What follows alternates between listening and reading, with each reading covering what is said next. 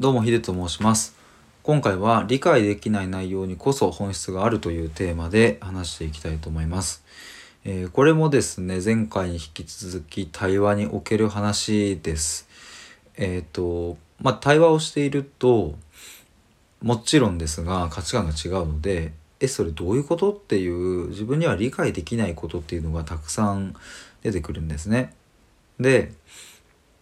まあ割とこれは全般的に言えることなのかもしれませんがこう分からないことに遭遇するとこうちょっとこう耳を塞いでしまうというかねなんかまあそういう傾向って別になあ、まあ、まあまああると思うんですよ。例えば今こう NFT とかっていうの流行ってますけれどもあの僕もねこうわ NFT なんかブロックチェーンとかそういう話を聞いてうわって思うんですよね 最初。なんかこう知りたいけどそんな横文字並べられるとみたいな感じで、えー、とこうちょっとシャットアウトしちゃうみたいな、まあ、でもなんとかこう勉強しようみたいな感じでまあちょこっとそういうねなんか勉強みたいなのも、まあ、本当に簡単ななんかちょっと動画を見たりとかしてあこういう仕組みなんだみたいなことを知ったり、えーするみたいなことはあったんですけれどもまあこれは分かりやすく、うん、そういう、まあ、世の中の、まあ、新しいこととかね、えーそんなところですが例えばうん、まあ、対話においてお互いの考えを話している時に、えー、と自分の価値観とは相入れない、えーようなものだったりとかなんでそんなことを考えてんの？みたいな ことに遭遇すると,、うん、とそこに対しての、うん、知りたいとかね知ろうっていうベースが崩れてしまう時ってまああるのかなって思うんですが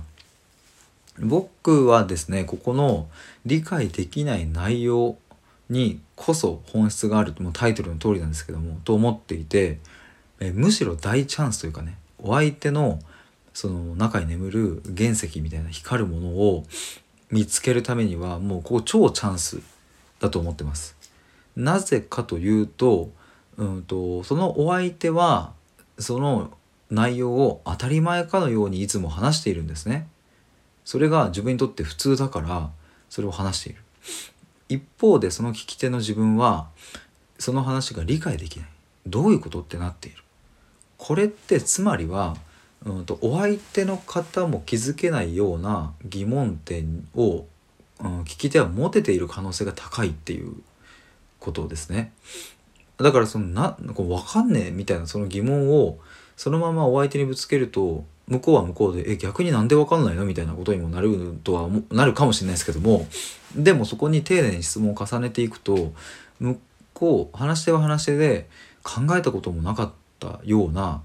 うん、と自分の中に眠る本質みたいなところに出会うっていう瞬間はあるんですね。なのでもし相手が何かわからないこと理解できない内容を言った時にそこをこうシャットアウトしちゃうんじゃなくて「えなんで?」っていうその素朴な疑問を大切にするっていうのは非常に大事だと思います。まあもちろんねそれがなんかなんだろうなうんとまあ聞かなくてもいいシーンももちろんあるとは思いますけれどもまあ、対話においてはそこはすごくうーなんか大切になってくるなって思いますね。それこそ趣味とかの話も僕はそうだと思いますね。例えばうんと僕はあんまりこうそうだな。うん、まあ、アイドルとかっていうものに今の時点では、えー今までの人生では興味がないんですが逆に言うとアイドルにすごく興味があるまあこれ男性女性問わずの方の話とかむちゃくちゃ興味があってなんでこうハマるのとかどういうところが魅力的なの？みたいなところも聞きたいし、まあ、もっと言えば、うん、例えばじゃあなんだろうな。僕やったことないですけどロッククライミングとかそういうのって魅力何？とかっていうのを知りたくなっちゃうんですよね。だから初めましての人に趣味何ですか？っていうふうに聞いてあの毎週ロッククライミング行ってますとかって言われたらもう超ワクワクしちゃうえー、ちょっとその世界の話聞かせてくださいよみたいな感じになっちゃうっていう。まあでもそれを聞いていくとそのお相手は、うん、まあ普通に純粋に聞いてもらえて嬉しいっていうのもあるだろうし、うん、自分ではロッククライミングを毎週やるのは当然だったけどもそんなにもこう不思議があるというか毎週ロッククライミングやってるんですかっていうふうに言っちゃう僕がいるもんだから、えーその魅力とかを話しているとあ自分ってこういうところに魅力を感じているから毎週ロッククライミングに行ってるんだってそのお相手も気づくっていうことがあるっていうねなんかそこは本当に素敵だなというふうに思います。まあということで、えー、今回は理解できない内容にこそ本質があるというテーマでお話ししてきました。えー、対話で思考を深めるラジオでは随時対話をしたいという方を募集しております。また1対1でお話ししたいという方は、えー、ここならの電話相談もやっておりますので、プロフィール欄または概要欄のリンクをご覧ください。以上です。